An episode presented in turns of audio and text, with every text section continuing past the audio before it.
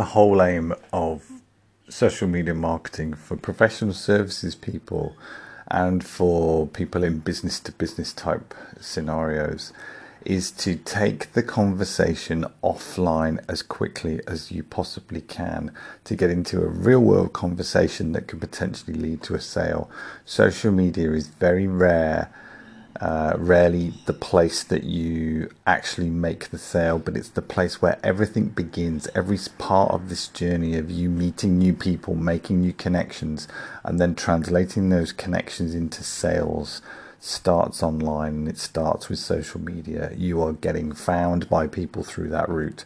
So take every step and every effort that you possibly can to make sure that those steps do lead very clearly in a path from where you connect with somebody online to where you can then make a sale to them. And that it means that you need to get the conversation offline as quickly as you possibly can.